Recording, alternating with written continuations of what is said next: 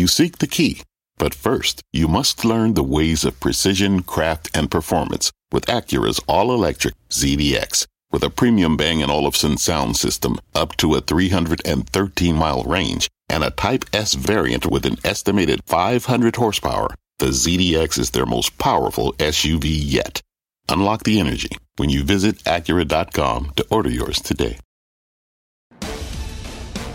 Right now on Fast, Elon Musk bagged his bird, officially buying Twitter for 54.20 a share in cash. An all hands meeting getting underway at this hour. We'll break down the deal and the ripple effects straight ahead. Plus, a trade update on Netflix. One of our traders has cut the cord on this streamer. The stock is down another 3% today and over 38% in just the last week. Inside this breakup, minutes away. And later, a reversal of fortune. Stock stage a big Monday afternoon about face. This is Alphabet and Microsoft start the countdown to big tech earnings. Can you trust this bounce?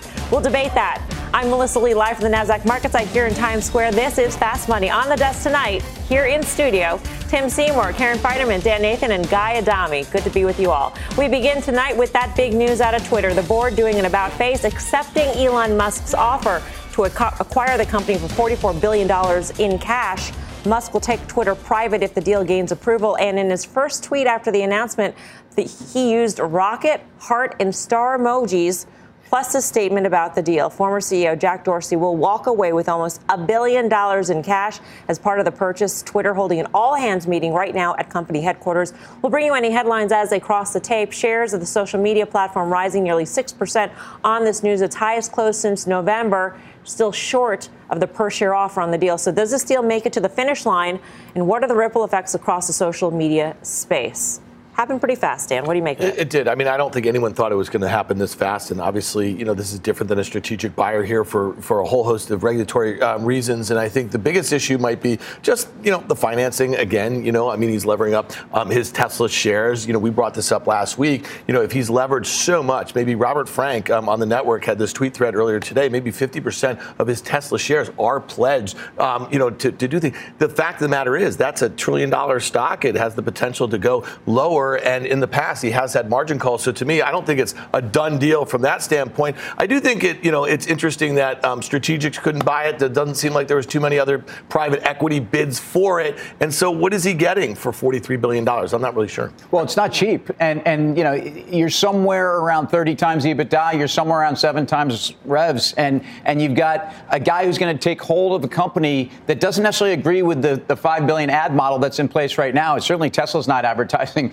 Uh, using advertising anywhere traditionally. So, look, this is one of the biggest tech deals of all time, though. I mean, we can't you can't poo-poo that, and and I think certainly social media will will maybe never be the same. Uh, and I don't know what that means. I just know that um, this is significant, and there really aren't that many other players uh, in the social media space, and, and Twitter is clearly one of the most important. Karen, you don't think the deal's going to get done? No, no. I I, am short the stock today. I shorted the stock. And I think that the risk reward here from owning the stock and hoping the deal closes at 54.20 is so not compelling that it makes me want to be short, which I am. So a lot of things can happen, right? The deal could take a long time. That's one.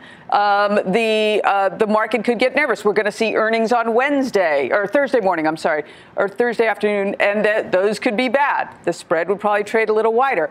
The one thing that really doesn't work in this short is if someone else comes in. However, given how quickly this deal came together, makes me think there weren't a lot of other parties, maybe 0 mm-hmm. that were interested. Now, anyone else is free to come in if they choose, but it makes me think, you know, they should have scoured the landscape a little bit, and they probably didn't come back with much. Then there is also, what if this deal doesn't close and Elon says, I'm doubt, I'm out and I'm done and I'm getting rid of my stock? The downside in that scenario, meaning the upside for the short, right. I find so compelling that I'm willing to have the likelihood that it does close in that that's a most likely scenario. So the, the downside, let's be clear, could be pre Elon or even lower because now we know that there aren't any buyers out there. But downside the, equaling the upside. premise yeah. is that it trades lower just because maybe it takes a long time. It takes a long yeah. time. One thing I do want to point out, though, it does look to me, we haven't seen the merger agreement yet, but I did read that there is no financing condition. That's something the board really was concerned about. So Elon has said, I will not have an out because I can't finance it. So I don't know. I think it's a, not a great own for sure and uh, an interesting short. What Karen is talking about in the old NFL, there was a head coach that said the forward pass, three things can happen and two of them are bad. Interception, incompletion, the thing being good, a completion, potential touchdown. I hear what she's saying, and the smart thing to do if you're long the stock is take profits, but they do report Thursday before the bell, and maybe they'll surprise people to the upside. I actually think you can stay long this name and look for a price up to 60 bucks. There are a lot of analysts pre Elon Musk that had $60 price targets on Twitter. I think it might go there. So I Do hear you think what someone Karen else is there? I don't know if anybody else is there. I think Then the stock on its there. own. Wh- wh- where's- I think this, where's the the touchdown? stock can't trade higher than that, even if they blow It blow out could trade anywhere Right. if people thought there was someone else there. But, on its own, I don't think that it's going to trade on its Well, own. well But that's that could going to be be- interesting. That's going to be Where's the touchdown, though? Uh, it's, a, it's an interesting you know, conversation, especially in monetize NFL things parlance, better. I but- mean, the last couple quarters, they've shown signs of actually figuring it out. I, I mean, I understand what you're. Look, the right thing to do, take profits, let this thing play out. Maybe it trades back down to 47, and we'll see. I think it can trade higher from here. Or, I mean, Brent Thill over at Jefferies was interviewed on CNBC today, and he said he thought that things probably looked so bad, the board just gave up. And that's that was mm-hmm. sort of his takeaway from how quickly this deal came together. Yeah, you know, to Tim's point, though, you know, in this environment that we're in right now, to see a company like this is not growing, they're not monetizing, they're not growing their user base, and, and their sales are not growing. Their sales growth is like half that of Snap right now. Okay, so the fact that this thing is going to trade at seven times sales for this size at a 43 doesn't make a whole lot of sense in this market environment that we're in. So I'm kind of in Karen's camp. I don't think there were too many other bids, largely because we know that strategic can't buy it for regulatory reasons. Um, but but again, I think Tim made this point really well last week. Is like if he doesn't buy the ad model and you want to go to more subscription things, the business might get smaller before it ever gets bigger, and that's why it needs to be retooled in the private market. So uh, you know who knows? But I mean, they're competing with. We've talked about this. Amazon's ad business is like 30 billion. This is a six billion dollar ad business right now. So unless something happens, they might have just gone this the, you know the wayside anyway. Well, just to extrapolate, if the ad model goes away for Twitter, where do those ad dollars go? And is it so small that it's not really of significance to the other players, or is it? I, I don't think it is. Um, look, I think it's significant for Snap, and I think there's certainly a dogfight for this. This, but I think these ad revenues are there, and I think they're there for uh, all the platforms that are out there, and they're they're going to continue to grow. I, I just, you know, I, I I look at it as the business that they have now, while you know, while imperfect, is one that I, I think there's plenty of people that believe that there's still optionality in how they begin to monetize. Um, and now I'd be more concerned about cannibalizing that model. Just one other thing about this deal. If you've been following the Trumps back at all, I mean, this is maybe not the death knell, but I don't know, the bells are tolling because, you know, if there is now a free and open public square, public Right. forum, I know Trump said he won't be back. Yes, he told but Joe Kernen that today. Yes, but I bet he won't be able to help himself. That wouldn't surprise me at In all. a tweet, he just he can't. Just, just a tweet like, I'm not back." coming back. That could happen, right? Would that shock you if Trump Oh, tweets, no, I'm yeah. not coming back? And, but it just thinks, okay, what, did, what, what is Truth Social whole raison d'etre as, as free, open forum? Yes, with Trump on it. But it's six months after the deal was announced. They still haven't filed a proxy. What's up with this deal? This, this is something's wrong. I mean, I, my question is it's interesting to hear all the critics because a lot of people think that free speech equals uh, a playground for the far right, a playground for extremists, a playground for misinformation. But that would actually be shooting yourself in the foot in some respects because you might get those people back, but you're going to lose a lot of power users on Twitter that reside there and use the platform right now. I think that's I think that's a concern, and and you know, Elon Musk wildly successful. We don't even need to get into that. Um, eh, but is he the arbiter of discourse on the internet? And I think that concerns a lot of people, and that's certainly where this deal leaves him right now. But that should be a concern no matter who is in charge. That whoever is in charge is the arbiter of information. It just happens to be. If you It's not- agree with I'm not singling arbiter him right out per now, se, then things although aren't so bad. Uh, exactly, it's one person, and, and right now we don't know what the process is going to be. We know they're going to open up the bots. We know they're going to allow editing. We know they're going to try to make it more open source. But I, I- that's the concern. Then the next question is, what does this mean, if anything, for Tesla stock, which Dan brought up? If Tesla starts to move lower for whatever reason, what does that mean for this deal? What does it mean for Tesla stock? What does it mean for Elon Musk? There are a lot of things. Now, Tesla reported earnings. We talked about it that day. Dan said it on this show. This was the earnings release we said that people for the last three years have been buying the stock ahead of. It was a great release. Stock is actually lower than when it started, right? Or right around those levels. So that's something to think about as well. How many how many how many pots can he have his hands in right now in terms of Tesla, Twitter, SpaceX, and all the other well, things? Well, just think about the market we're in. Again, you know, Facebook on, on September 1st, 2021 was a trillion dollar market cap. That's the same as Tesla. There wasn't an analyst on the street who rated it anything other than a buy. There were very few investors that didn't think it was anything but cheap and was going higher. And you know, Tesla, to Guy's point, they put up that core is amazing. Those margins, the guidance we talked about it that night. But listen, this thing could be a 300 billion dollar accident waiting to happen because all you have to do is look at the rest of the Nasdaq and see it. You know, some of your favorite social names. You know, Google this morning was down almost 20% from its all-time highs made just a couple months ago. You know, so my point is, if this stock were to go down precipitously for any reason, you know, like that deal could be in in in uh, you know, it could not be such an easy thing to get done. And I'll just say the last thing. If he's leveraging all of his stock in Tesla to buy this company, they should buy it with Tesla. Okay? At least the shareholders have the upside because they do have all the downside if for any reason there are margin calls in a difficult situation if this stock were to be cut in half. So convert to a Tesla stock deal why not? Okay, no, I just want to make sure I'm I just saying, understand. but, I'm not but, saying what that's I'm the saying but think craziest about this. Think, if you're a Tesla shareholder and that stock goes down and he's got margin calls, that means the bank that loaned him the money has to sell the stock. And we saw this a couple months ago when he tweeted out, "Hey, should I sell some stock to pay taxes?" And what happened to the stock? Went down 20% from an all-time high. So to me, I don't really get the. I mean, listen, I don't. You know, you know me. I don't get it. How about that it? far off considering Elon Musk has used tw- uh, Twitter as a platform for marketing Yeah. the company. No, right? it's not the craziest the idea. major Salesforce wanted to buy it for It's that not so a few years crazy. I just want to make sure I understand it. Then, then, then they wouldn't have debt. They would just be issuing shares effectively at Yeah. this price. It's They bought. Solar City. We'll see. All right, let's bring in top-ranked uh, tech analyst Mark Mahaney. He's Evercore ISI's head of internet research. Mark, great to have you with us. Um, what's your reaction to this deal, and, and how does this uh, impact the space you cover? Well, it's surprising that it closed so quickly, but clearly the board uh, was convinced that there was that funding was secured. There weren't any other bidders, as Karen uh, pointed out, uh, and um, and they probably weren't that confident in their ability to deliver their 2023 financial goals, which I and other people have been somewhat skeptical about. And they probably also realized that the markets were in a bear market and. It's kind of hard to see the, the growth equities coming back quickly. So the path of least resistance was to agree to the bid, even though it was the it was a um, it was a first bid. and was not even really not even to negotiate on it, just to agree it. So agree to it. So to me, it's a little bit like when LinkedIn sold to Microsoft. It was a pretty quick deal, and I guess they just didn't feel like they could get the stock above 54.20 on their own within the next year. So pull the plug, agree to the deal. I'm just a little surprised it happened so quickly, but it's done. Hey, hey, Mark, it's Tim. We're talking about the, the ad business, you know, five to six billion. Uh, what do you think happens to this business uh, from a guy who self proclaimed doesn't believe in it?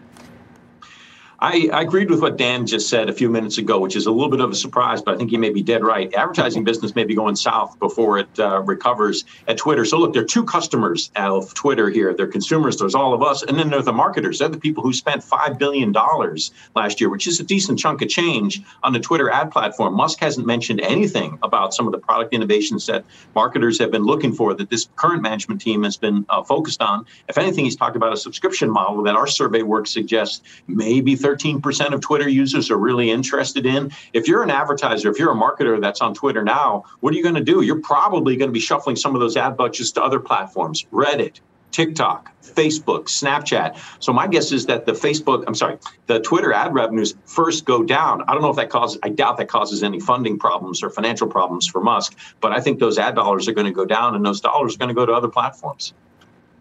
Where do they? I mean, where, which platforms do you think, Mark? And, and also the 13%. Maybe the 13% is the audience that you actually want to um, show your ads to. Oh, that could be. I like I like that point, Melissa. So yes, I'm sorry. We just did. I've done survey work on Twitter for I don't know eight years or something like that. Every every six months. By the way, I've never seen content moderation as a major key issue for for users. I don't think putting in more or less moderation is going to dramatically expand the user base. But I think a lot of the initiatives that Musk has talked about, allowing um, editing of, uh, of tweets, removing some of the character limits, I think there's some basic, you know, user-friendly steps that he and hopefully his new management team can take to make the service better for users. I think product and lack of good product innovation has been a major issue at Twitter for for years. Subscription business, though, I just think it's a small percentage of people who really want to pay. And yes, those are probably the most attractive targets for advertisers. So they would be some cannibalization there. And then finally, in terms of where those ad budgets would go to, I think they would. I think Twitter has largely been an experimental ad buy. I can't imagine that a marketer would go first in on Twitter and then by Google or Facebook. So my guess is that those dollars will kind of shimmy back, you know, move back towards Facebook, Google, but also to Reddit, TikTok, and Snap. I think there's a couple of different small winners from this. Mark, great to get your thoughts. Thank you. Thanks, Melissa. Mark Mahaney, Evercore ISI. Guy, do you think that there's any read through to uh, the other social media names in terms of, you know, this business was, I mean, basically, Mark was saying that the board said, you know what, we can't do it. You take it. Snap, maybe. I mean, Dan can speak to Snap. I mean, Pinterest, I guess you got to put them out there. The one that's going to be fascinating this week is going to be Facebook. I mean, think about a stock that's been cut in half from its all time high the level that that stock traded to, the market cap it had, to cut a stock like that in half over the course of three and a half, four months is remarkable. So I think we're going to find out a lot more about the entire space when Facebook reports. Well, and, and if you think about Facebook over the last three quarters, what their, their, ad growth has been staggering. Okay, so I mean, think of the tailwind that's going on in the digital ad space. Think about what, what Google and Facebook, uh, uh, and you know, to some lesser extent than TikTok and Snap and others are fighting over. But but Facebook still dominates. And, and this is the, what's interesting about this. If anything, you'd think that this would either um, put a bright light on just how strong that ad business is at Facebook, unless, of course, as Guy says, this, there's something that we don't know. The market's been trading Facebook like this for multiple quarters, though. And, and you know, it's going to come back to they are still in the sweet spot of, of really advertising uh, today. And they are, I don't see that being given up. Elon Musk is a very smart individual, correct? True. I wouldn't, yes. I wouldn't be surprised if this, this thing goes back to being a publicly traded company within a couple of years. that could happen. Years. Right. And thank you, Morgan Stanley, who lent me the money. You're now the lead underwriter. that could happen. I mean, it's Elon. Anything can happen. Yeah. All right. You are. Um, let's take a look at this live picture at Twitter headquarters in San Francisco. The company is currently holding an all-hands meeting as we speak. CEO Parag Agrawal telling employees the company will continue to operate normally the chairman saying the board decided Musk's offer represented best value for shareholders. We'll bring you any other headlines as they cross. Coming up, stock staging a major reversal in today's session. The Dow racing a nearly 500 point loss, and there are a few parts of the market catching our traders' eyes. We're digging into the moves in just a few, but first, no fix for Netflix. Shares continue to drop. One of our traders is calling it quits on this one. The details on the trade next. We've got the latest when Fast Money returns. The market doesn't joke around, so why would you? Get serious. Choose Tasty Trade. Tasty Trade gives you the tools you need to make smarter moves. Dig into data with advanced charting, track profit accurately with order chain trackers, see risk clearly with curve analysis, and trade with low capped commissions, stocks, options, futures, and more. All on one platform. No wonder serious traders choose Tasty Trade. Join the club, genius. Tasty Trading is a registered broker dealer and member of FINRA and SIPC. What does it mean to be rich? Maybe it's less about reaching a magic number and more about discovering the magic in life. At Edward Jones, our dedicated financial advisors are the people you can count on for financial strategies that help support a life you love. Because the key to being rich is knowing what counts. Learn more about our comprehensive approach to planning at edwardjones.com slash find your rich. Edward Jones, member SIPC.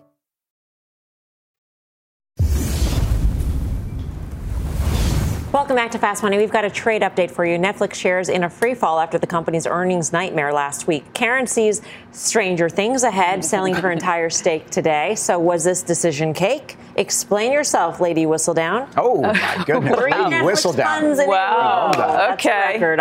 So just a tiny bit of history. I've liked the product for a long, long time. Never on the stock until last quarter when they missed. The stock went from I don't know five high 500s to under 400, where I dip my toe in the water. This quarter happens. I lose half that toe. I wait three days, as we talked about, on the third day, which is Friday. I bought another toe and a half, let's call it. So I had two toes in.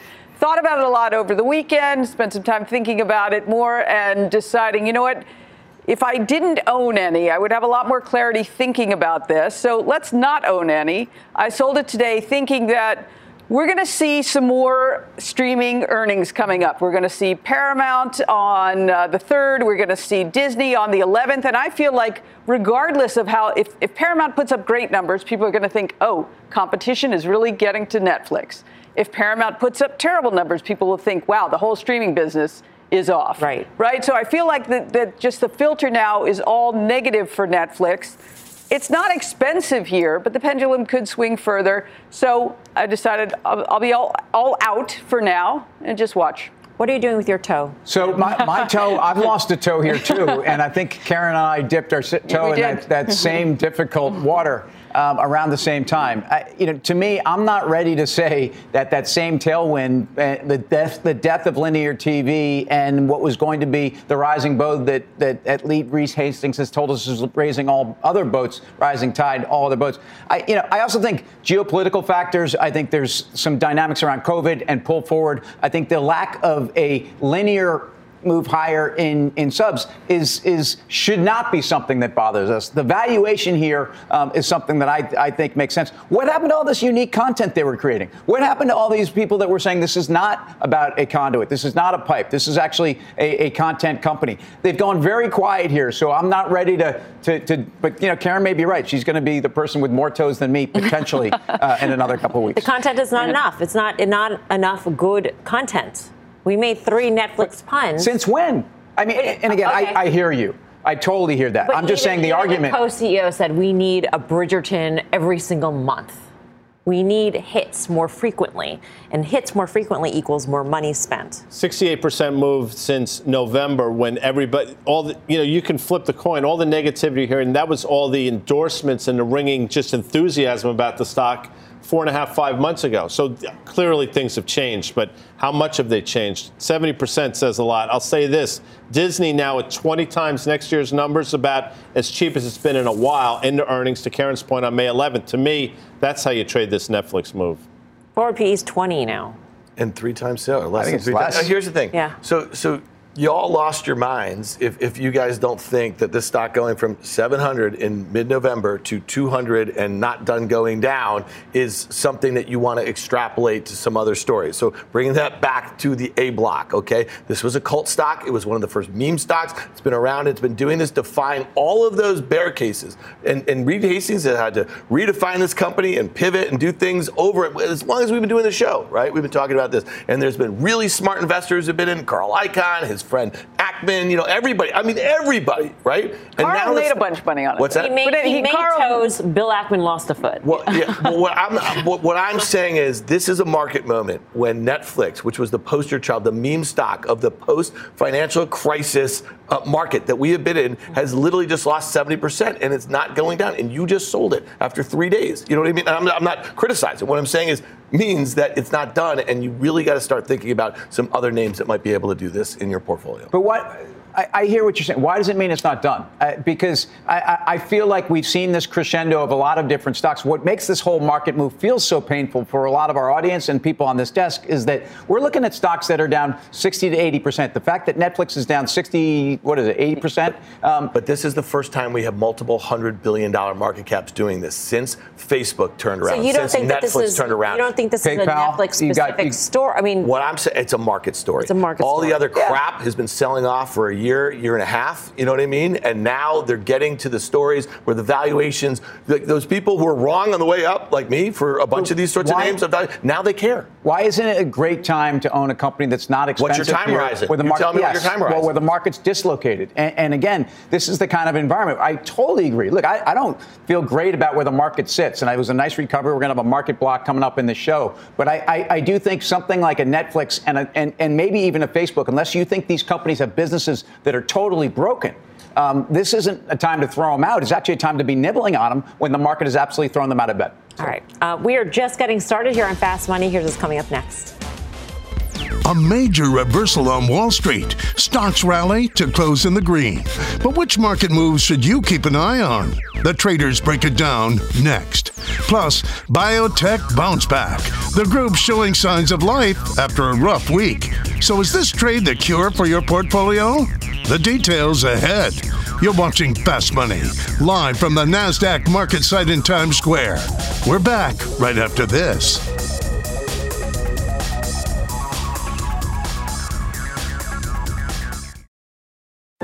What's on the horizon for financial markets? At PGIM, it's a question that over 1,400 investment professionals relentlessly research in pursuit of your long term goals. Specialized across asset classes, but united in collaboration, our teams provide global and local expertise. Our investments shape tomorrow, today. Pursue your tomorrow with PGIM, a leading global asset manager.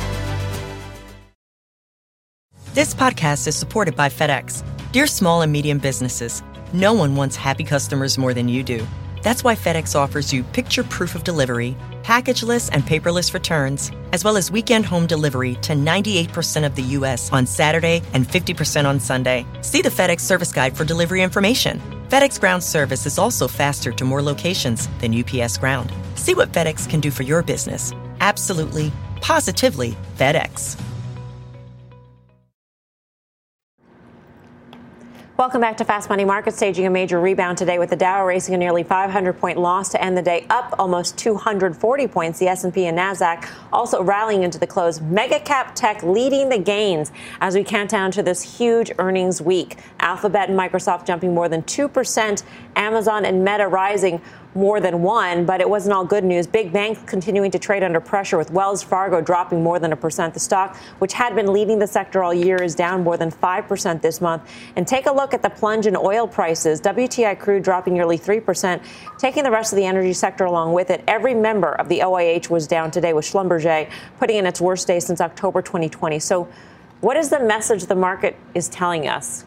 Guy, what do you think? I'm not sure. I mean, volatility traded north of 30. I think a lot of what you saw today is classic, those counter trend rallies that we've seen the last three and a half, four months. I think this is exactly it today. I think the market's struggling with what do interest rates mean? What does the yield curve mean? The, bo- the bond market volatility is staggering to me. I think the bond market's broken. I'll say this: if you start doing the math, I still think 4,000 in the S&P is a foregone conclusion in the form of $230 worth of earnings, 17 and a half multiple, which is reasonable. That gets you to 4,000. And I think there's a shot that we overshoot to the downside from there. On top of all this, you know, things are getting worse in China on the COVID front. Two of the wealthiest cities are basically in lockdown or on the verge of lockdown, Shanghai and Beijing. Yeah, I think the numbers we're going to get out of China for April are going to be significantly worse than what we've seen. So different companies are giving us some insight of that. We're going to get China PMIs later in the week. I, I just think this this could be part of our A block discussion or B block discussion in big cap tech. I, I think I'm not saying yields are done moving higher, but I do think we've priced in a, a lot of Fed. Uh, is it peak Fed? I, I, don't know, but this is very supportive at some point to to mega cap tech. Uh, and back to the bank you know, I think, look, we've had now almost two weeks, uh, 10 days to digest bank earnings. And I think, first of all, if you look at bank earnings over the last six quarters, um, five of those six quarters, it took them two weeks to digest their earnings. And then you saw anywhere from a, a 12 to 24% move in the banks. I think there's, there's your chart. Um, in environments that at different times were also where we were struggling with where yields are. I think if you look at the, the earnings power of these banks, Karen talks about that higher rates ultimately are really, I know we look at twos, tens all the time time, but these banks are making more money. And I know we've all talked about credit. But if you look at the, the, the high yield credit spreads, uh, and I know we talk about the HYG, they really haven't moved yet. So I, I, think banks are worth looking at, and I do think we've priced in peak Fed, and I think this is good for IT. Our next guest says stocks aren't oversold just yet. It's time to go off the charts with Chris Verone of Strategas, a Baird company. Chris, last time you were on, you called the drop in semis. Um, what do you see for stocks right now? Hey, Melissa. Yeah, you know, I think it's very tempting to look at these intraday reversals and, and, believe some some good durable rally is starting, but I'm more skeptical of that view. And you know, as we kind of laid out this morning, I, am just not convinced we're at some deep oversold or capitulative moment. I mean, even today, know, we're sitting here with something like 40, 45% of stocks above their 50-day moving average uh, on the S&P. That's hardly a flush. I mean, I want to see something in the in the 15 or 20% range to even begin to entertain the idea uh, of a good oversold uh, condition here. I think on any rally, like circle this 4400 area. That's the declining 50-day moving average. I think it's going to be difficult to do a lot better than that. And you know, when I look within the options market for evidence of fear, put call ratios still remain pretty benign. You got some spike in put calls on Friday, but not in that 99th percentile range we're looking for. And even when you kind of smooth the data out over a week or two weeks, looking at the 10 day average of put calls, those are still way too benign in, in terms of the type of anxiety that you want to see at or near a low. So I don't think we're really there internals with price. I don't think the sentiment is there. You mentioned the semis. I recognize the semis are down a lot. Semis are down something like 25 from the highs.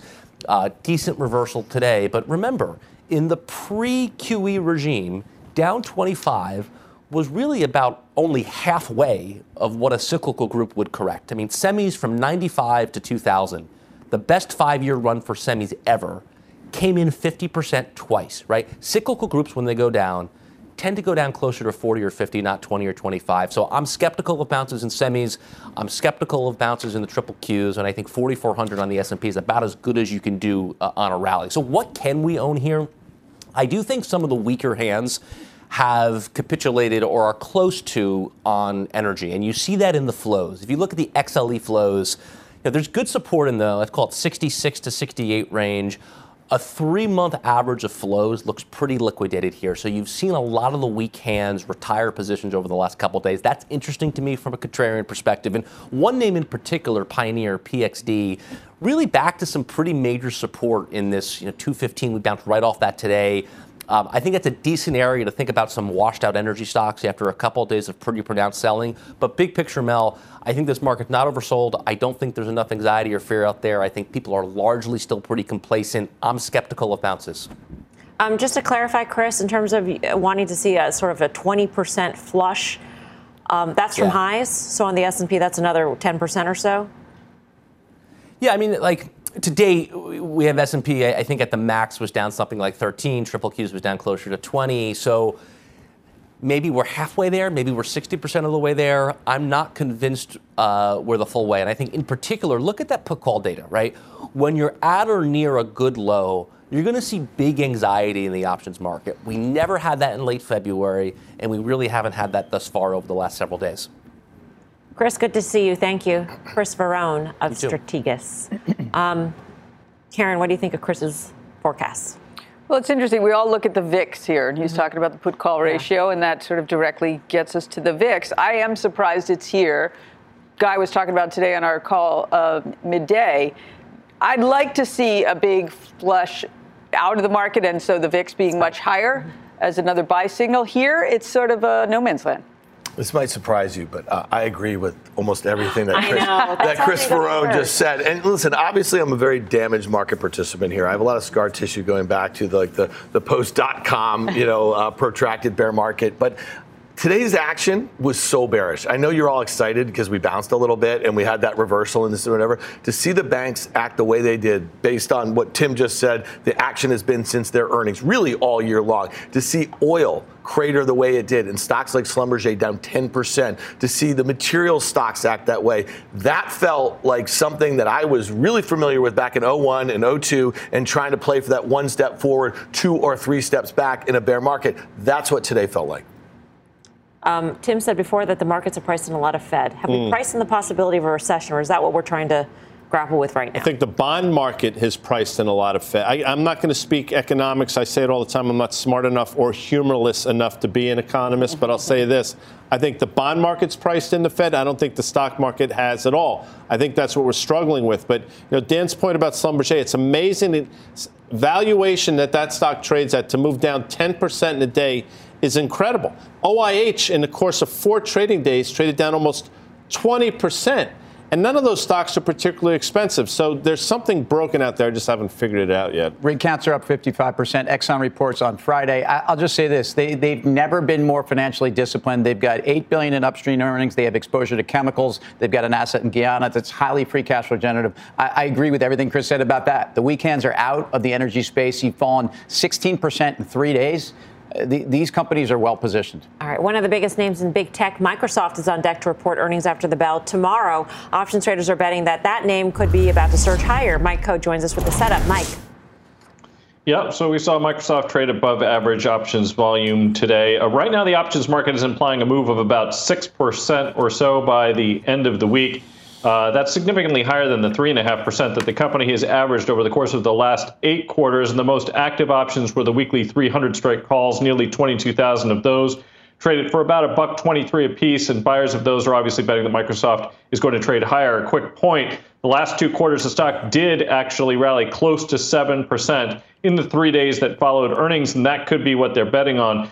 But I would point out that, kind of like what we were just hearing all the panelists saying, I, I think that when we look at the options markets, it's a little premature to get too uh, ecstatic at this point. I'd like to see uh, the VIX up in the, well into the 30s before I think there's evidence of a washout. All right, Mike, thanks, Mike Khouw, for more options action. Tune into the full show Friday, 5.30 p.m. Eastern Time. Coming up, a biotech bump, the group jumping today after a rough couple weeks. Can you believe this bounce? We're digging into that trade next. Plus, Verizon, a real buzzkill in today's session. We'll tell you what had investors hanging up on this trade. The details when Fast Money returns.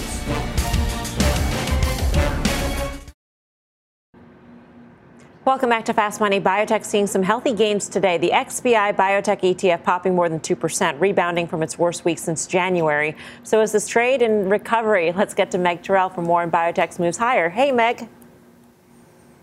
Hey, Mel. Well, it's really interesting. If you look at biotech today, it's really the names that had been the most beaten down that are actually doing among the best today. You're seeing the XBI ETF up more than 2%, compared with uh, just less than 1% for the IBB. The IBB is bigger cap names that, that influence the ETF most of all, whereas it's smaller in mid caps for the XBI. And you can see that over the past two days, the XBI has outperformed the broader market, but that's bucking the trend it's been showing for the last year when it's been really terribly beaten down.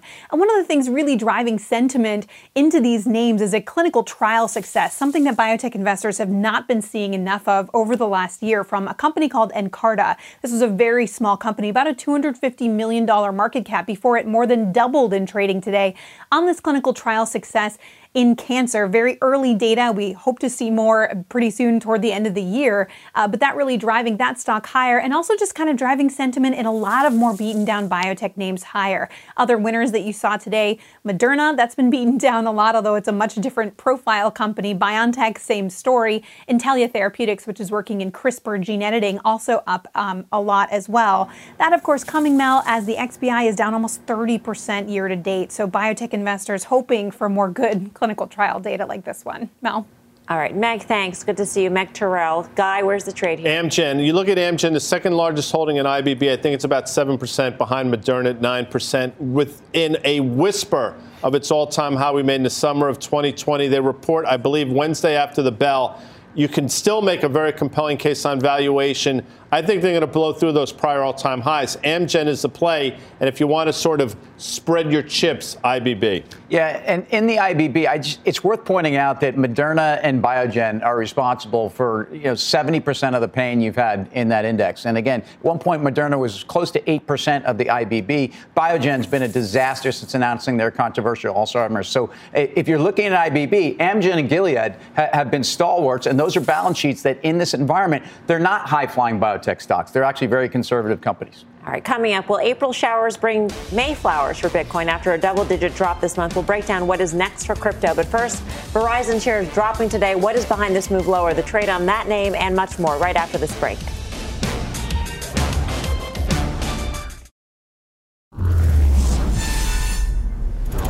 Welcome back to Fast Money. Can you hear me now?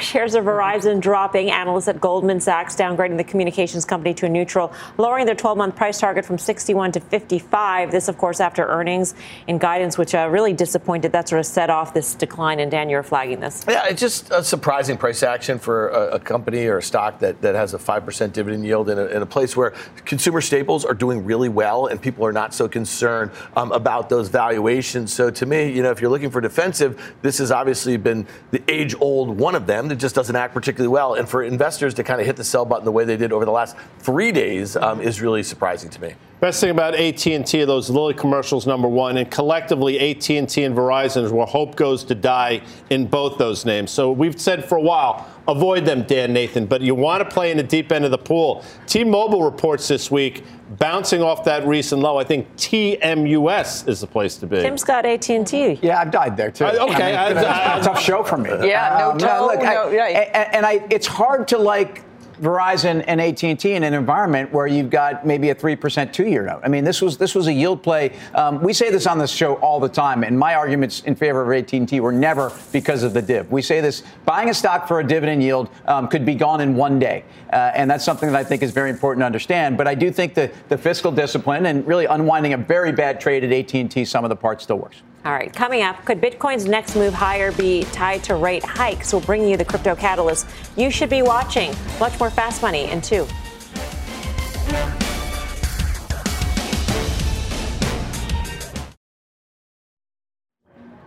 Welcome back to Fast Money. Check out the crypto comeback. Bitcoin and Ethereum finishing in the green after a rough start to the day. And look how similarly these two cryptocurrencies have traded with the NASDAQ 100 this month. What was supposed to be a store of value is now trading like a tech stock. So why the sudden shift in sentiment? Let's bring in Simplify Asset Management CEO and co-founder Paul Kim to break it down. Paul, great to have you on. Thank you for having me. Uh, yes, great question. And I, I agree with you completely. It's trading like a tech stock because we're all essentially waiting for the Fed to uh, come out and actually uh, lift rates as they've been telegraphing for months. And then, most importantly, I think there's a lot of earnings coming through. So clearly, the markets are struggling, the tech sector broadly, but Bitcoin, which trades essentially like the Nasdaq in the past few months, is waiting for a catalyst. And um, we're all off the highs, and we're just waiting for the next leg, higher or lower. But it's really, again, all eyes on the Fed right now. So, what is your positioning in Bitcoin right now? And are you just holding on to it, or are you cycling out of it because there's so many unknowns, as you outlined? So, we don't actively trade Bitcoin. We are much more of a strategic investor. Um, it's in one of our ETFs where we invested um, as a partial investment for advisors to get off zero. And I think that's okay. Much of the ETF world has been built around passively investing in exposures and bitcoin at 1.8 trillion or crypto broadly at 1.8 trillion means it's an investable asset class. It's historically done very well and right now it looks a lot like tech exposures but clearly when the right catalysts come it could go back to being more of a flight to safety or a gold 2.0 but for now it looks like the nasdaq 100 um, so what's your biggest position right now paul our largest position is basically uh, Bitcoin. I mean, it's the biggest mega cap in that space. And again, it's a very easy exposure to put on.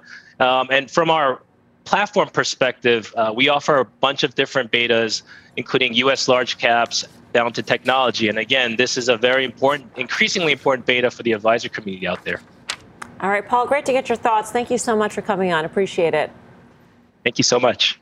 Paul Kim, Karen, what do you make of Bitcoin here? We've certainly seen the NFT market cool off, for instance. Um, mm-hmm. Activity there has, has gone way down. Right. Well, I think that as the institutional adoption of Bitcoin has evolved mm-hmm. to be pretty meaningful, right. whenever we see tough markets, we see all assets correlate to one, right? That just happens as people just pare down on everything when they want to take risk off. And I think that's what's happening here. So it's not a, a, Bitcoin specific sort of story at this point. Well, I feel like Bitcoin's the most liquid. It's right. the proxy for the space. Yeah, Dan.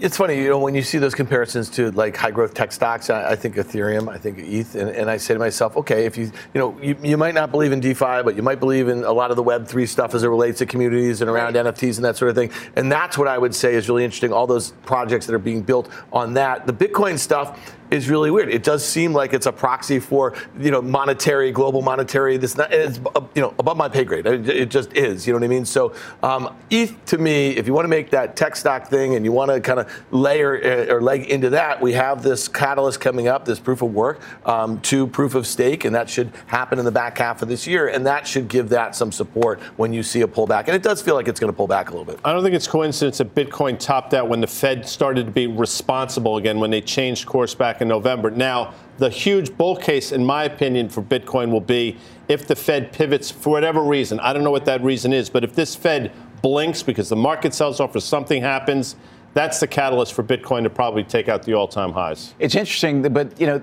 gold finally caught some legs when the Fed really went into overdrive, and and and, and I know uh, Paul talked about it wasn't necessarily saying store value. One of the other dynamics we've discussed on this desk where is that mega cap tech stocks almost became the treasury market for crypto players, uh, where they were parking cash. And I think there's certainly something to be said about some of the price action we've seen as folks have had to deal with tax losses or and or actually just dealing with the volatility. Up next, final trades.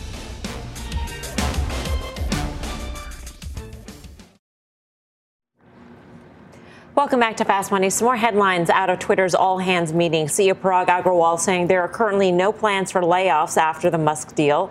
And Chairman Bret uh, saying a quote, big part of this merger agreement is ensuring operating continuity and ensuring this management team and Parag can continue. In response to a question about whether Donald Trump be, will be allowed back on the platform, Agrawal also said the company will speak with Musk about the direction of the site, although we do know um, that uh, Donald Trump has told Joe Kernen that he will not return to Twitter. We'll see what happens. All right, time now for the final trade here. Let's go around the horn. Uh, Tim Seymour. Let's go to the energy sector again. I talked about Exxon earlier. I do think you have a case here when you look at the financial discipline there. There actually could be asset sales. There could be uh, a $10 billion buyback. Exxon, to me, on the sell off looks very interesting. Karen. So now that we get into earnings season, big tech earnings this week. And so for me, Google is my biggest position. They report tomorrow after the bell very interested to hear how it's going. I think it'll also be interesting for Facebook, which is later in the week. Dan. You know, it's really nice to see Meg Tirrell in Happier Times reporting on her space, right? And that XBI right. is so banged up. You know, in the mid cap and the small cap area, that seems to be the place to be. Maybe you just have so bad it's good in the XBI. I mean, she didn't say vaccine or COVID once, although no. she said Moderna and BioNTech. but she didn't say COVID couple things. Amen. We mentioned big toes earlier. I just want to say you're, you Sergeant Holcomb. Mel is our big toe. Sergeant Holcomb. right or wrong? Yeah, I mean, we're all in agreement on that one, number one. Yes. Nets Celtics you. tonight. Did the Nets pull one out just for the fans in Brooklyn? Yes or no, yes. Mel?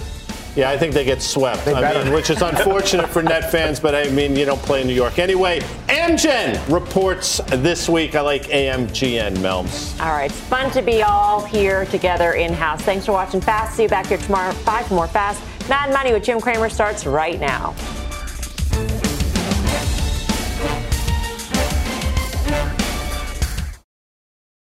This podcast is supported by FedEx. Dear small and medium businesses, no one wants happy customers more than you do. So you need a business partner just like you. Like FedEx, who understands your passion for serving your customers because they have the same commitment towards you.